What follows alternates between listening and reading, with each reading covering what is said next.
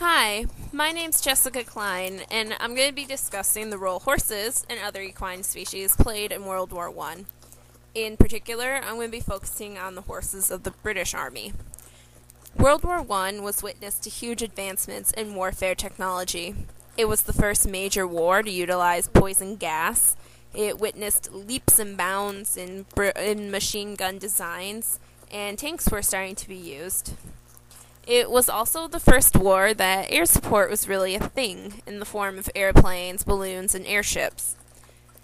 And yet, despite all of these advancements and new creations, horses played a vital role in the military of World War I.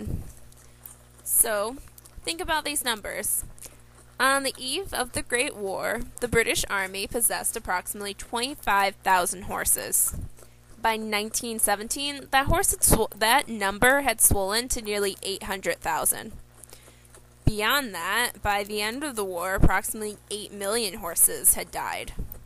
That means that upwards of 10 million horses were used in the Great War between all the parties involved, and that's a conservative number. It could very well be far more.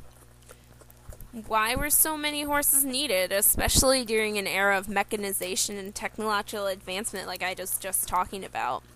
And what happened to them during and after the war? Well, horses and mules were utilized in many ways during World War I. A huge chunk of the horses served as transportation. They carried around supplies, weapons, ammunition. They transported ambulances for wo- wounded soldiers Horses were also responsible for carting around the heavy artillery that was being used in battle. And some of those pieces needed multiple horses enabled to move them because they were so heavy. Horses also served as riding mounts for soldiers. The cavalry was also still a major form of the military at the beginning of World War I, though that had diminished um, as the war continued and new forms of warfare, like trench warfare, were employed, and the mechanization of weapons kind of made the cavalry obsolete in many ways.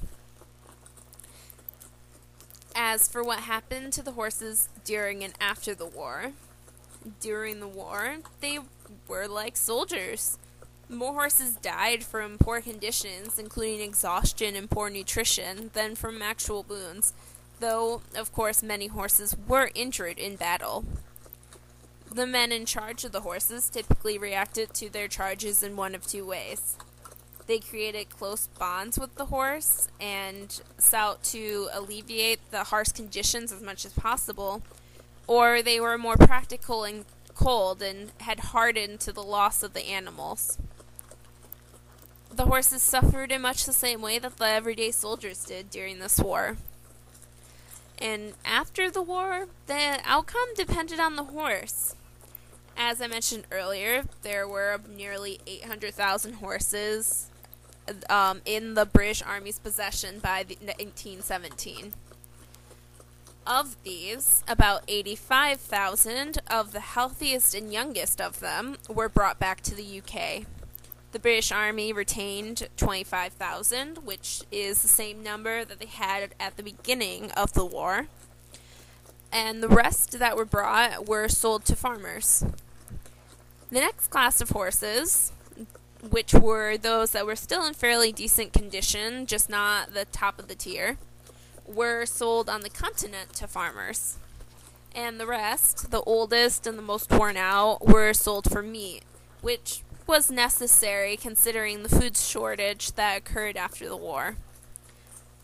So, there you have it a quick snapshot of how horses were involved in World War I. My sources are listed below, and if you want more information, I recommend checking them out. Thanks for listening.